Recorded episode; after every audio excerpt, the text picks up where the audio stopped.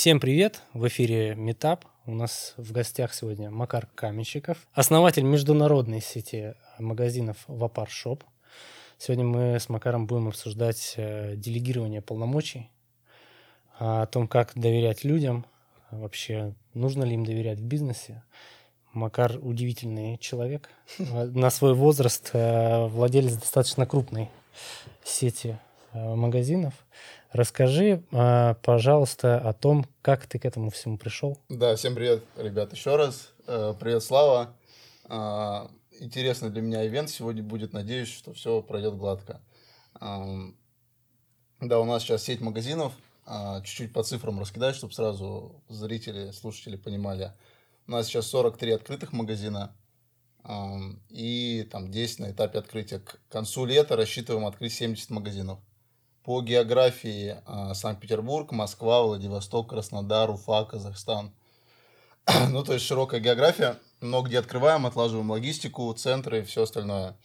По тому, как к этому пришел, у меня, скажем так, предпринимательский путь а, своего рода начинался там еще в далеких, далеком 2017-2016 а, году, там еще со школы, там с чехлов для телефона, всего этого. Потом, переехав в Москву, поступил на бюджет – там золотая медаль, вот это вот. Приличный вся, ученик. Да, вся история, э, гордость родителей, э, там, давал надежды на ученую степень физики и все остальное.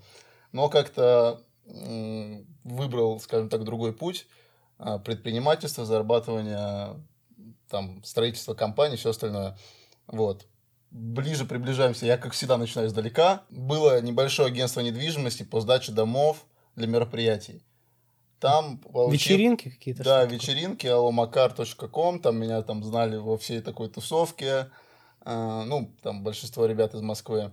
Вот, потом получилось как, какой-никакой капитал сколотить, это я уже из университета ушел. И мы купили маленький вейп-шоп на белорусской, с Неплохо. маленькими выручками, э, с маленьким совсем, с удач... но с крайне удачным названием, как потом выяснилось.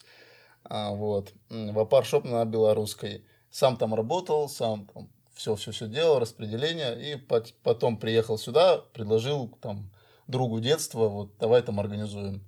Мы открыли первый магазин, потом второй, третий. Много-много работали.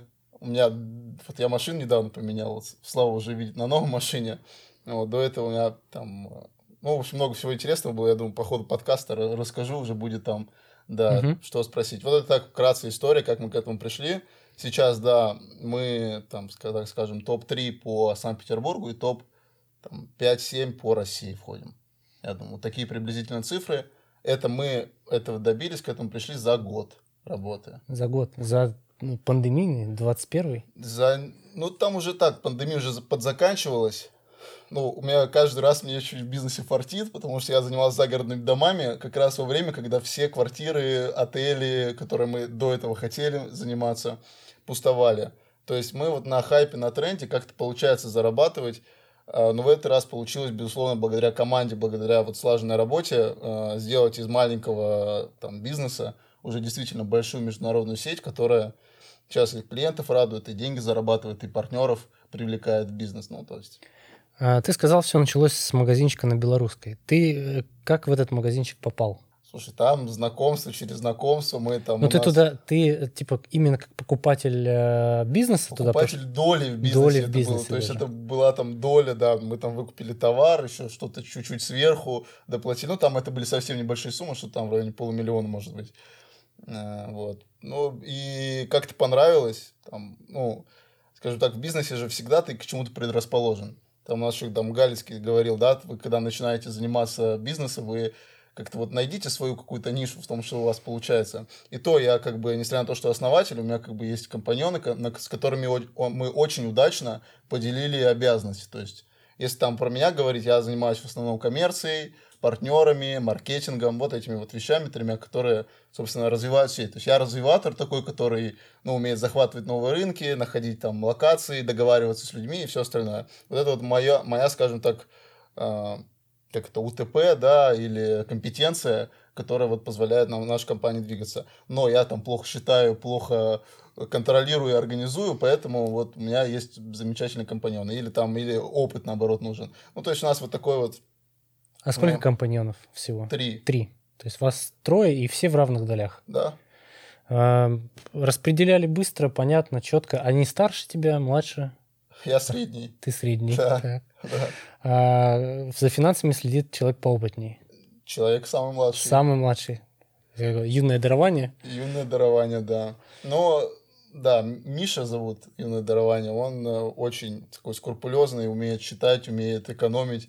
Макар Андреевич пока не умеет экономить, но это нам иногда помогает, иногда наоборот меня. То есть наша команда страхует от 100%, поэтому мне очень комфортно и круто работать в такой команде. И я прям себя чувствую, то, что я вот занимаюсь тем, чем я должен заниматься. Мы занимаемся все бизнесом, мы все смотрим в одном направлении, и все друг другу как-то помогают. Старший у нас занимается такой своего рода там, безопасность, опыт, там любые наши шаги, особенно вот в самое первое время, это была страховка такая, что называется. Ну, чтобы не наделать каких-то там Ну, ошибок. конечно, мы, мы же там, сколько мне было, там 21-22 года, и у меня был такой, я тебе на самом деле сказал, там агентство недвижимости, это было все такое, там из двух человек состоящее. Вот, ну, конечно, было много непониманий, как организовывать работу сотрудников, как делать распределение, центры, товары.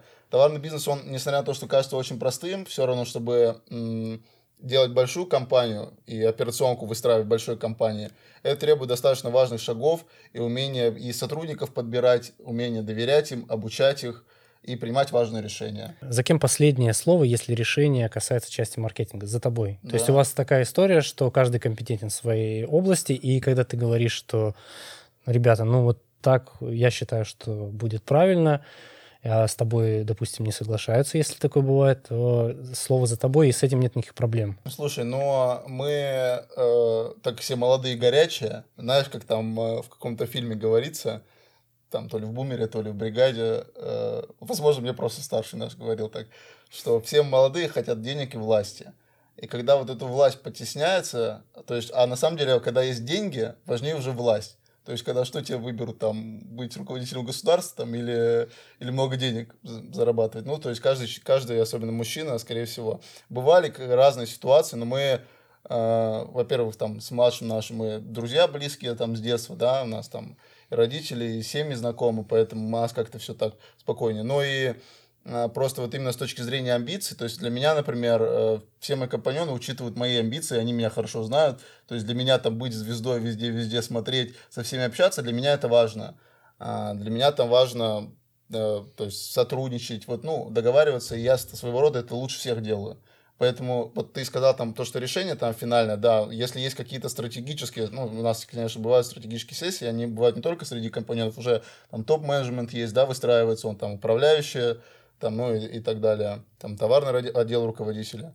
А, вот на стратегических сессиях мы как-то пытаемся выслушивать все а, роли, но так как я занимаюсь вот общением с людьми, поэтому я чаще всего на себя забираю роль, вот именно это, что называется, секретарь собрания, который, ну, вот следит за мнением всех и по итогу вот выносит какой-то вердикт. Мгм, Какое-то зерно, короче, цельное такое все. Да. Вот это мы берем в работу. Да.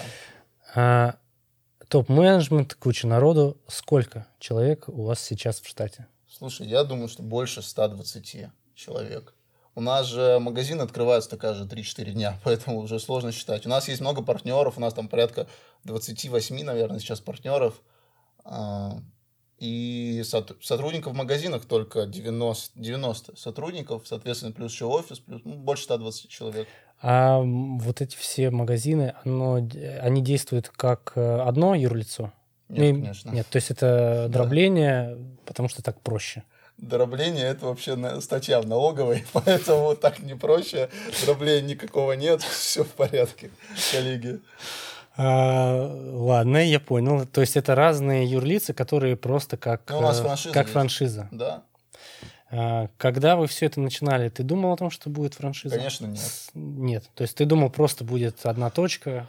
Нет, я не, думал, что будет одна точка. Мы всегда хотели развития, и вот именно, скажем так, воз- возможно, все-таки у меня коллеги, я думаю, согласятся во многом благодаря моему рвению, что вот, ребятам, одной мало, давайте еще там привлечем или еще возьмем, там мы сами себе ничего не будем покупать. Мы, то есть, очень долгое время дивиденды выдергивали ноль.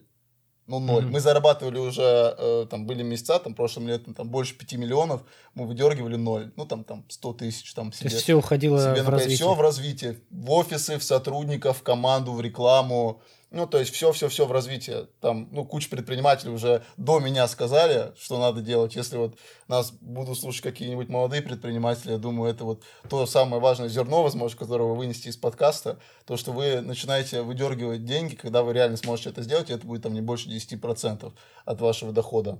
Либо чтобы обеспечить себя, да, какой-то уровень комфортной жизни, э, ну, на который вы выходите. Ну, то есть дергать вообще на начальных этапах смысла нет. Ну, это нет. порочная практика. Нет, и еще по истории, вот до того, как мы пришли к франшизе, был один, два, три магазина, нам там в части повезло, там, возможно, с локацией, с чем-то еще, с сезоном, однозначно, так как э, Питер, мы все знаем то, что рочная торговля в Питере это сезонная история.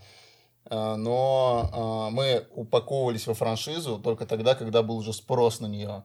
То есть к нам приходили в магазины, там, клиенты, там кто-то увидел там краси, красивое, там все, выкладку, товары, говорили, ребят, есть у вас франшиза, я там в Воронеже привезу, открою там, или там где-то в другом городе.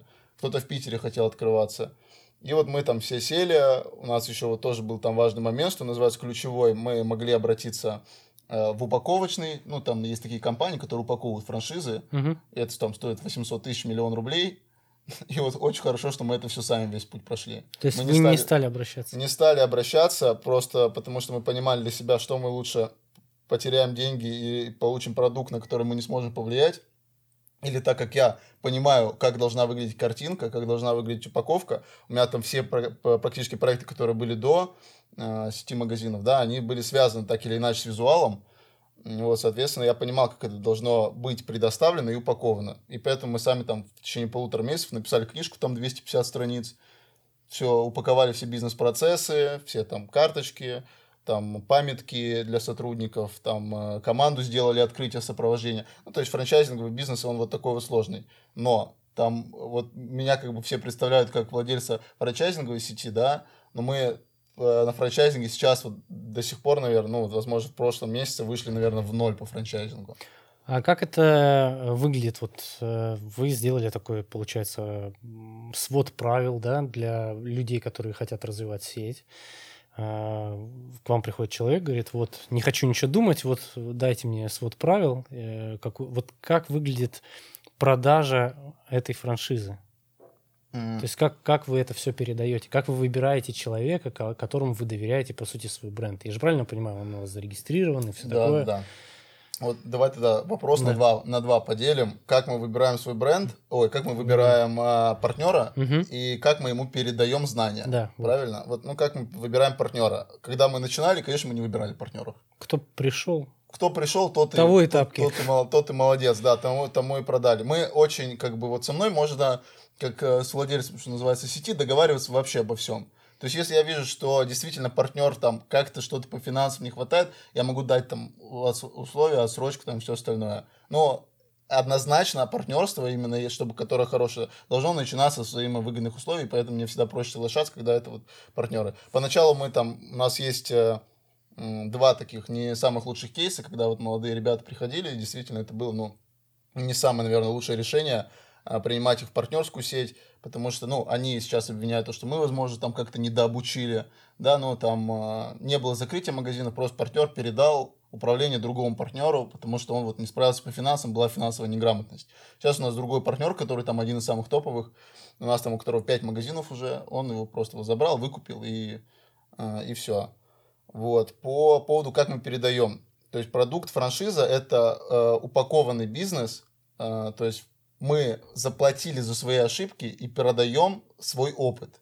Правильно? То есть, вот я там всем партнерам говорю, в основном у нас это есть на обучение, я тоже сам провожу обучение для партнеров, то, что мы потеряли порядка 15 миллионов до того, как вот вырастили сеть. То есть, первые полгода мы несли большие потери, но там, как любят нас говорить, там Ая Шабудинов и вот все вот из этой вот э, тусовки, mm-hmm. э, то, что маржинальность прощала ошибки бизнеса. У нас было то же самое. То есть вот пятнашку мы заработали просто 20, там потеряли 15. Это был и опт, и там неправильная товарная матрица, и логистика нарушенная, то есть клиенты там не, допол- не дополучали товар, и все остальное. То есть упаковали продукт и продаем готовую бизнес-модель. Но у нас еще франшиза, в отличие от всех остальных на рынке, их сейчас там больше 200, я думаю, ну, в табачном э, рынке, возможно, там, ну, 5-7 да, ну, таких, которые mm-hmm. действительно хорошо упакованы, и то у каждого свое отличие, мы, то есть, делаем ставку там на одну категорию товаров, на другую категорию товаров. У нас э, уникальность в том, что мы открываем всегда партнерам магазин под ключ. То есть, несмотря на то, мы раньше делали деление, знаешь, такое, типа, 390 франшиза Silver, а, там, 590 mm-hmm. франшиза Gold. То есть гол там под ключ. Но мы потом поняли то, что вот давай 390 и все, ребята, мы всегда вам будем находить локации, всегда вам будем находить, э, делать дизайн-проекты, делать э, аналитику по товарам, э, делать маркетинг открытия. Все будет подходить. Хорошо, в чем интерес тогда? Я, ну, просто почему я должен, условно, я захотеть эту франшизу? То есть почему, что мне мешает набить свои шишки? Ага. Ну, типа, в чем прикол? Смотри, я, да, я, я, я, понял, я понял вопрос и просто думал, в чем интерес нас, наш, потому что мы до сих пор задаемся этим вопросом, потому что мы сейчас работаем практи- Ну вот и, и да, и вы, если вы все делаете за человека, как... Все делаем за человека, смотри, давай для наш сначала интерес, давай. потом, вот да, потом интерес э, твой. Э, у нас мы зарабатываем на всей франшизе, на 28 партнерских магазинах столько же, сколько на своем одном. А у нас их 15. Угу. Соответственно. Не, не очень маржинально. Не, франшиза это вообще, да, не самая маржинальная история. Тебе нужна франшиза для того, чтобы увеличивать узнаваемость бренда, э, захватывать территории, увеличивать товарооборот угу. э, и привлекать новых клиентов. Сбыт, по сути. Сбыт, что... да. А, еще, еще вот момент, все меня, возможно, ребята из франчайзинга будут сейчас ругать, мы еще на товарах не зарабатываем. То есть у вас там нет практически нет, наценки? Нет, не, не практически, ноль маржи. У нас mm-hmm. ноль маржи на товары, мы отгружаем всем партнерам уже на 15-20% дешевле, чем, чем если бы они покупали у поставщиков. В том числе поэтому у нас такой бурный рост мы упаковались всего в декабре уже 28 партнерских магазинов. Вот. Ну, то есть это мы когда пришли и упаковываться хотели за лям, мне сказали то, что Макар, там, ну, один-две продастся там за вот 2-3 месяца. Это будет уже победой. Я говорю, мы за первый продали 6 по-моему, франшиз. И, и открыли, наверное, 8 или 10 магазинов. Вот за первый, за первый, ну, там, полтора, может быть, месяца. А в чем у вас тогда? Вам бренды доплачивают за сбыт? Конечно, нет. А, смотри еще раз. Увеличение товарооборота, снижение себестоимости. Снижается себестоимость, увеличивается маржинальность. А, вы даете объем. Конечно. Получается, вы конечно. говорите, нет, у нас будет сбыт там вот такой, а не вот такой, поэтому давайте-ка вы нам поставляете. Да, да. Такая история. Ну, то есть э, По... у тебя... Чтобы для тех, кто слушает, поставляйте нам меньше. Нас будут еще и слушать, а не только смотреть. Это я жестикулирую.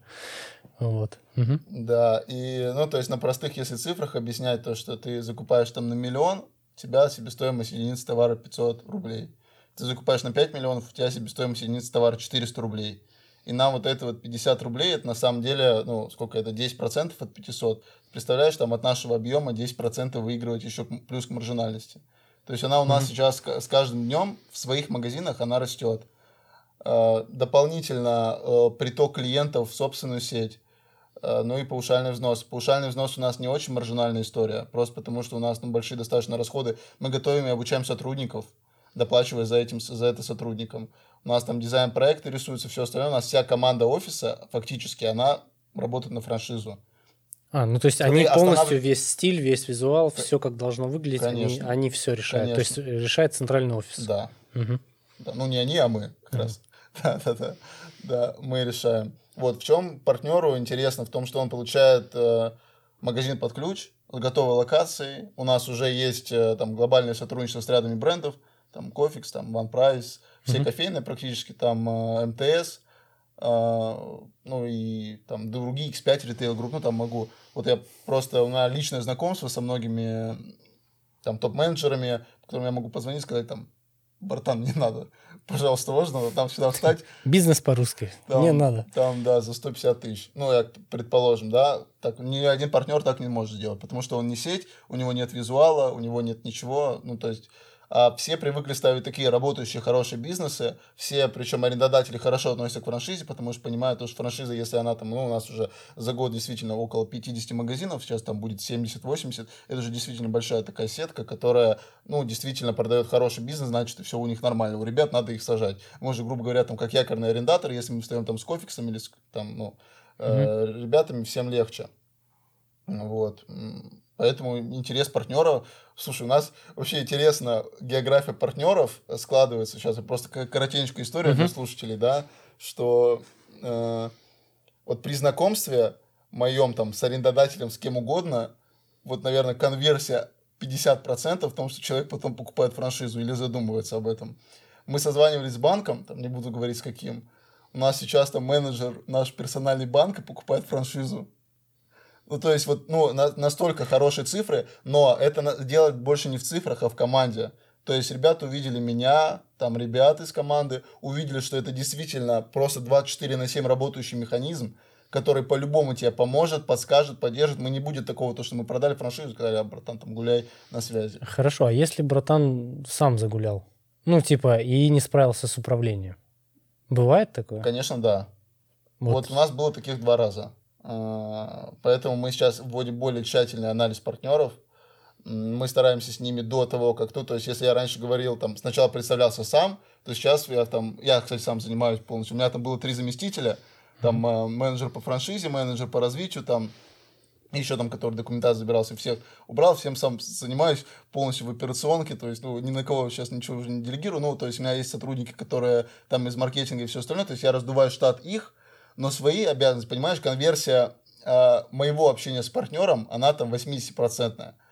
Конверсия у сотрудника с партнером, я его не смогу научить, потому что он не настолько заинтересован. Ну и там ты, например, приходишь в компанию какую-то, тебе, mm-hmm. наверное, хочется с владельцем пообщаться все-таки чтобы mm-hmm. он тебе представил, рассказал про продукт, рассказал про историю, рассказал, как они, мы, мы там на BMW в кожаном салоне кирпичи возили, чтобы там магазины построить. Вот эту вот всю историю под ноготу рассказал, как получилось то, что получилось. Почему магазины сейчас такие красивые, такие прибыльные. Потому что это было вот так. И, и так человек, конечно, начинает доверять. Потому что мы нанимали на работу э, паренька там из э, большой компании, там с опытом, он был коммерческим директором там настоящей пекарни, по-моему, у него там за два месяца ноль проданных франшиз, у меня восемь. Я без опыта а человек. в чем э, прокол этого опытного человека? Вот давай поговорим сейчас как раз о том, насколько важно доверять опыту. Вот почему э, у него был такой большой опыт, что мотивации не хватило? Я думаю, что и мотивации не хватило, и, в принципе, бывают люди, возможно, которые, ну, э, либо компания, возможно, ему не подошла сам продукт, да, он был не заинтересован в его развитии, ну и э, в общении с людьми, вообще у нас весь бизнес, вот наш именно, связан с общением с людьми. У нас в магазинах сотрудники, там, да, продавцы, консультанты общаются с людьми, и они должны из нет сделать да и покупку. Там из нет э, приложения сказать да и чтобы все скачалось. У нас та же самая история. То есть на любой контраргумент нужно быстро уметь продумывать в голове. Э, там еще один контраргумент на это. Поэтому, ну, весь успех вот как раз вот в этом. И у меня получается так делать. Не знаю почему, может, там я угу. тоже предрасположенность у меня, там, я не знаю, генетика, там что-то еще. Не знаю, просто получается. Э, я откровенно вот в себе это выделил, и меня ребята поддерживают, также коллеги. А у сотрудников это не получается. Ну и тем более у нас там было масса ошибок, мы там привлекали ребят, тоже свои, своих друзей, которые не был компаньоном в команду, там не получилось тоже по определенным причинам. Ну, видишь, мы как бы мы бизнесом занимаемся, у нас там доходность растет кратно, там, а у человека не растет кратно зарплата а ему хочется, чтобы она росла кратно, ну и так далее. Ну, то есть, на самом деле, тебя позвал как там специалист по делегированию, сейчас получается так, что пришел Макар, который делегировать не умеет.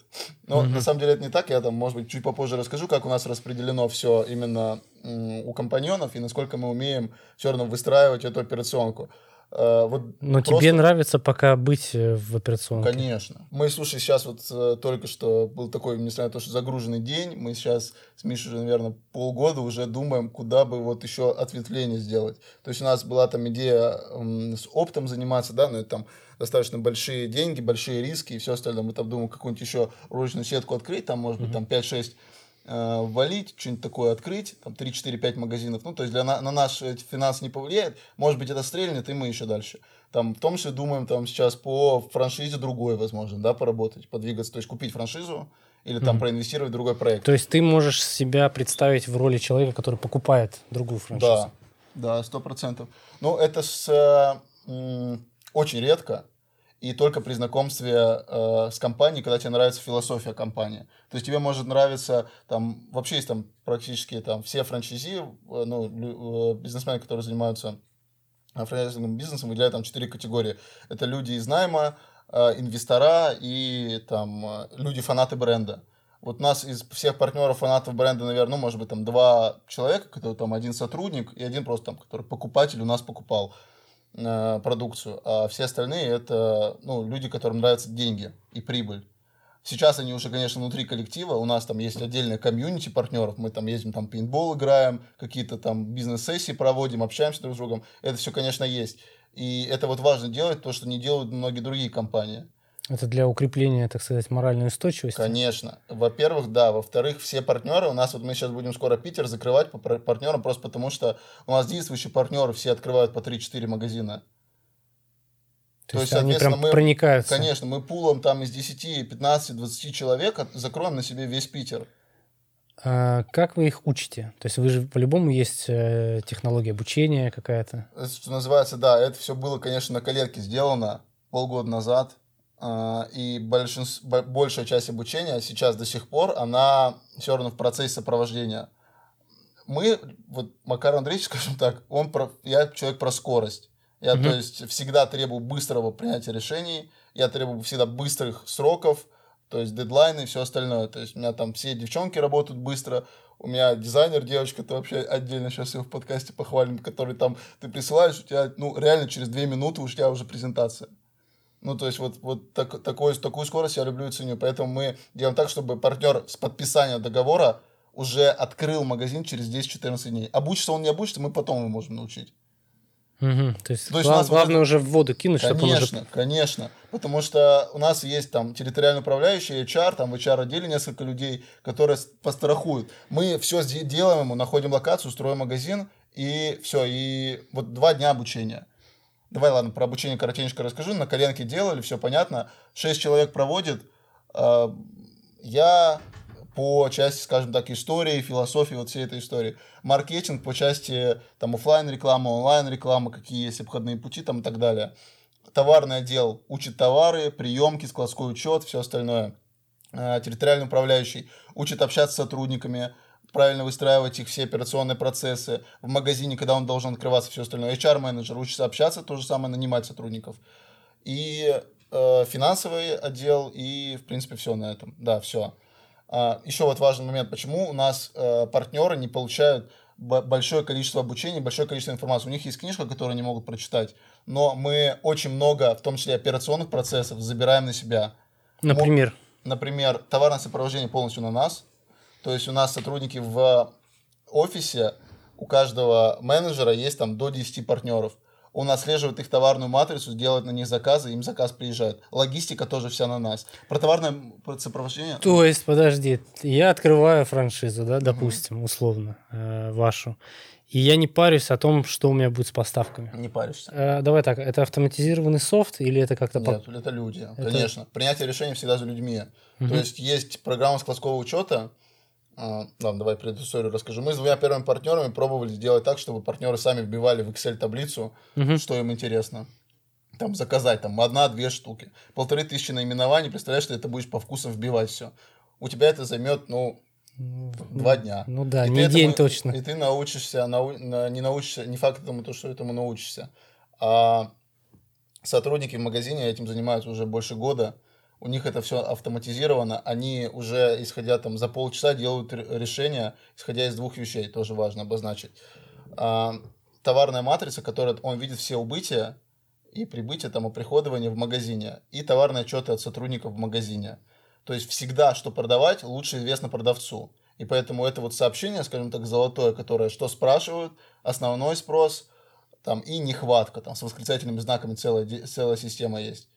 И вот, ну, исходя из этих вот двух вещей схлопываются они и заказывается товар. У нас есть некоторые партнеры, которым мы уже там в течение сопровождения объясняли то, что, ребят, там, деньги это все хорошо, но вы не выдергиваете дивиденды раньше времени, потому что вы выдергиваете товар. Просадка товаров недопустима, потому что снижаются выручки, ухудшается репутация, у вас клиенты разворачиваются и так далее. Ну, сколько в среднем нужно не выдергивать дивиденды?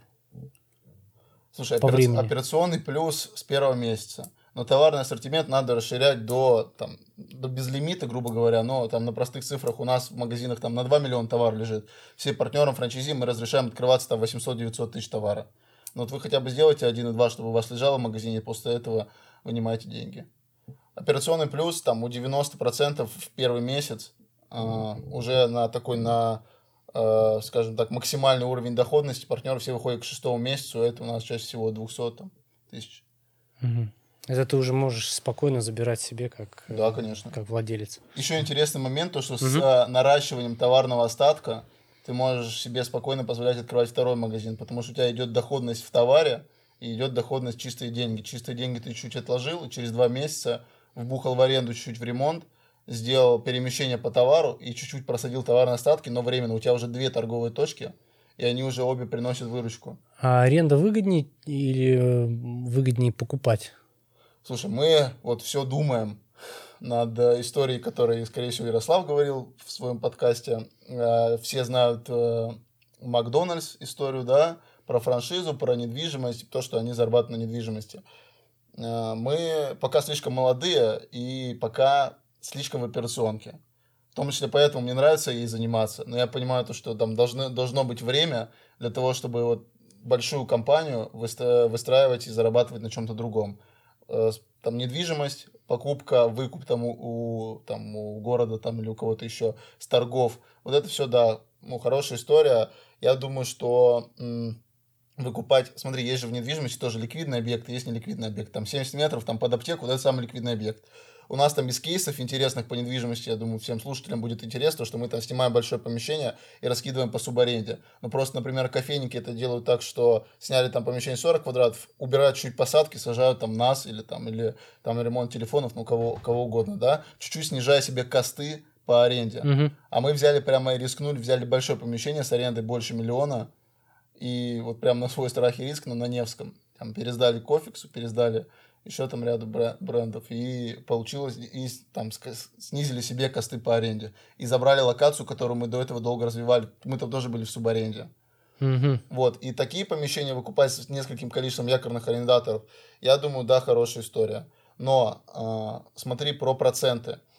Там все люди из недвижимости привыкли зарабатывать там, ну, 100% в год или там, там 30% в год, да мы привыкли зарабатывать больше, у нас там 100% за месяц, грубо говоря, мы вкладывая там пятерку сегодня в недвижимость, мы, да, мы ее не потеряем, но сейчас мы все видим, что с долларом происходит.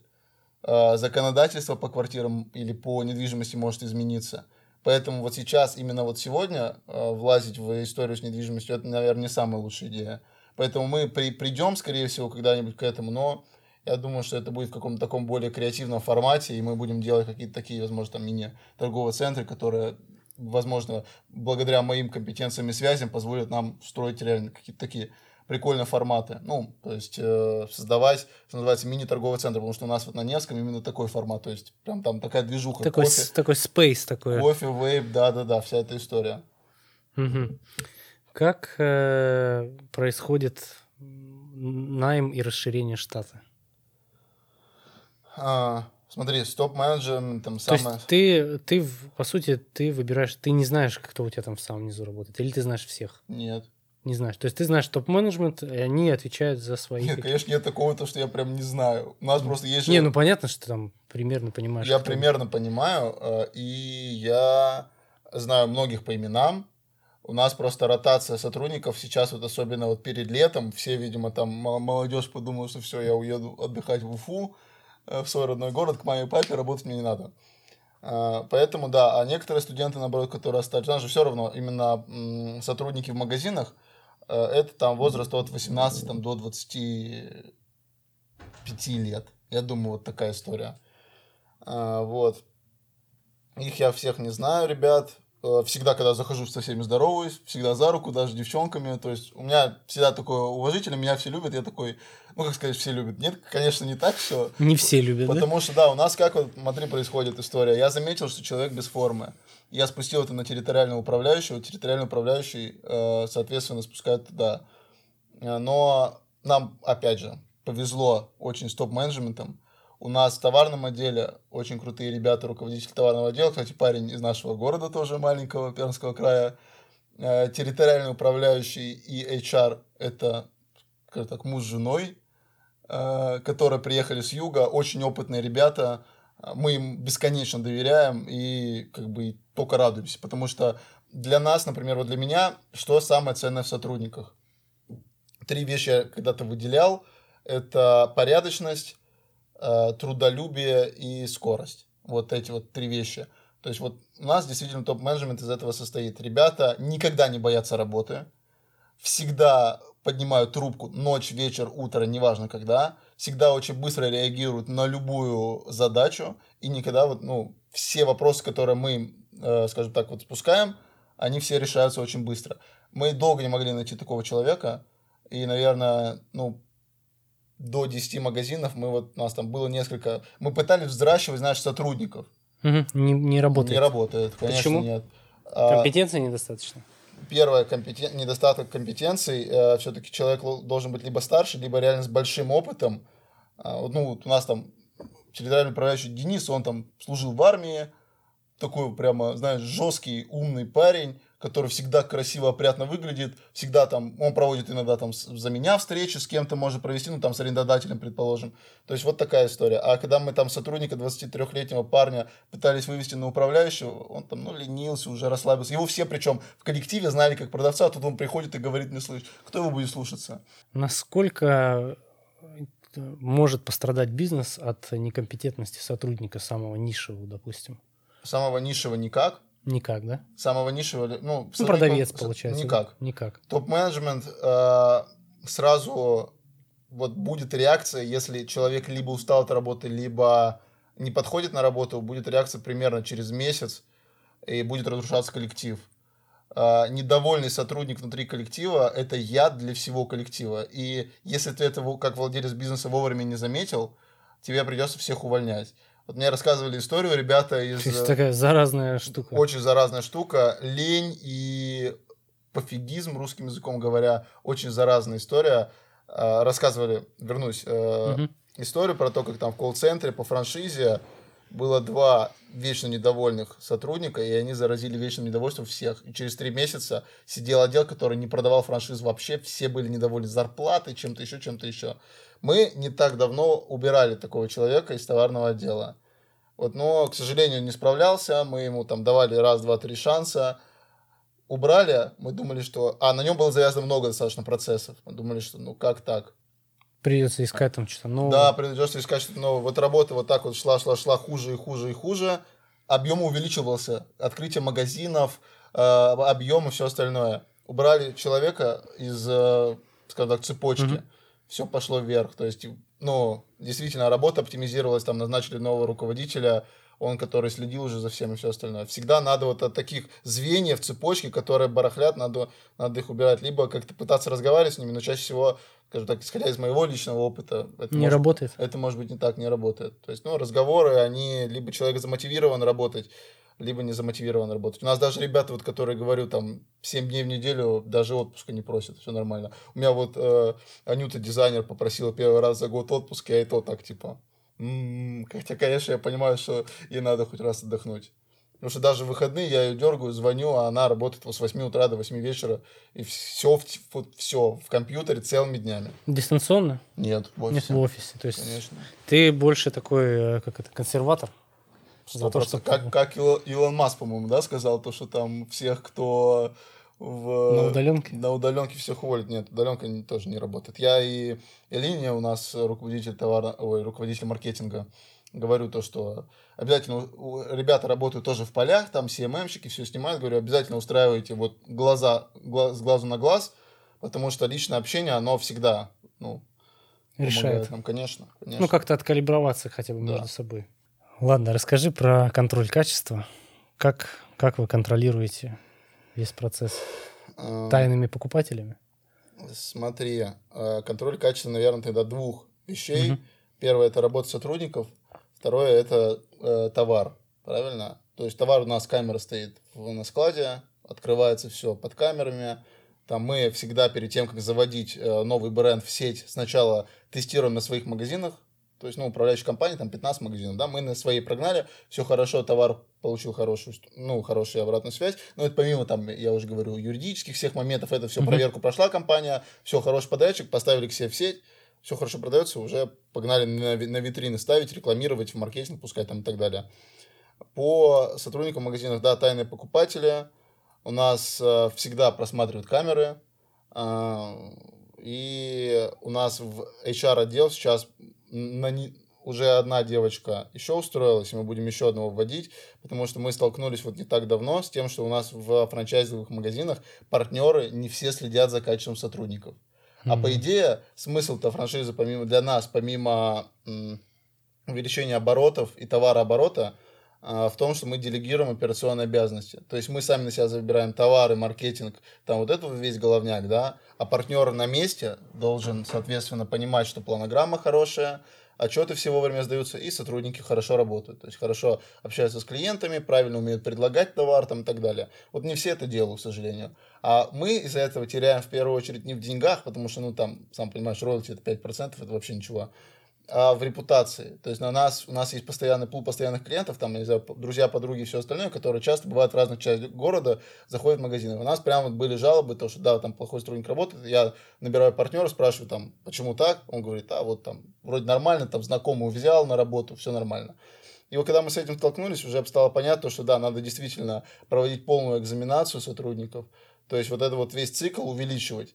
Поэтому у нас там вместо трех дней стажировки сейчас пять дней стажировки. В конце стажировки экзамен. Не сдаешь экзамен, еще раз отправляешься на стажировку, еще раз потом сдаешь экзамен. И вот там получаешь, мы такую сделали прикольную тему, там лицензия в апар-шоп, все так красиво, ну, как Макар Андреевич любит, что называется, вот. Э, но это вот важно делать, потому что все недооценивают э, продавцов в магазинах. У нас с Мишей тоже долгий был спор по этому поводу, что он считает, то, что Макар главная локация и товар – Типа то, что в магазин как продает сотрудник, это не так важно. Я всегда вот, до сих ну сейчас Миша уже со мной соглашается, что всегда сотрудник в магазине, он делает выручку, потому что вот он хочет это сделать. Приходят люди, как он улыбается. У нас у всех э, девочек, которые сотрудничают, у всех топики с фотошопом летом, там, чтобы там пацаны прошли, такие, ну, грех не подойти и все остальное. Ну, то есть вот такие вот мелкие-мелкие вещи, и всегда Вапар Шоп среди всех остальных брендов выделялся товарным ассортиментом и сотрудниками в магазинах. Всегда улыбчивые, всегда на позитиве, потому что хорошие зарплаты в том числе. У нас зарплата выше всех по рынку.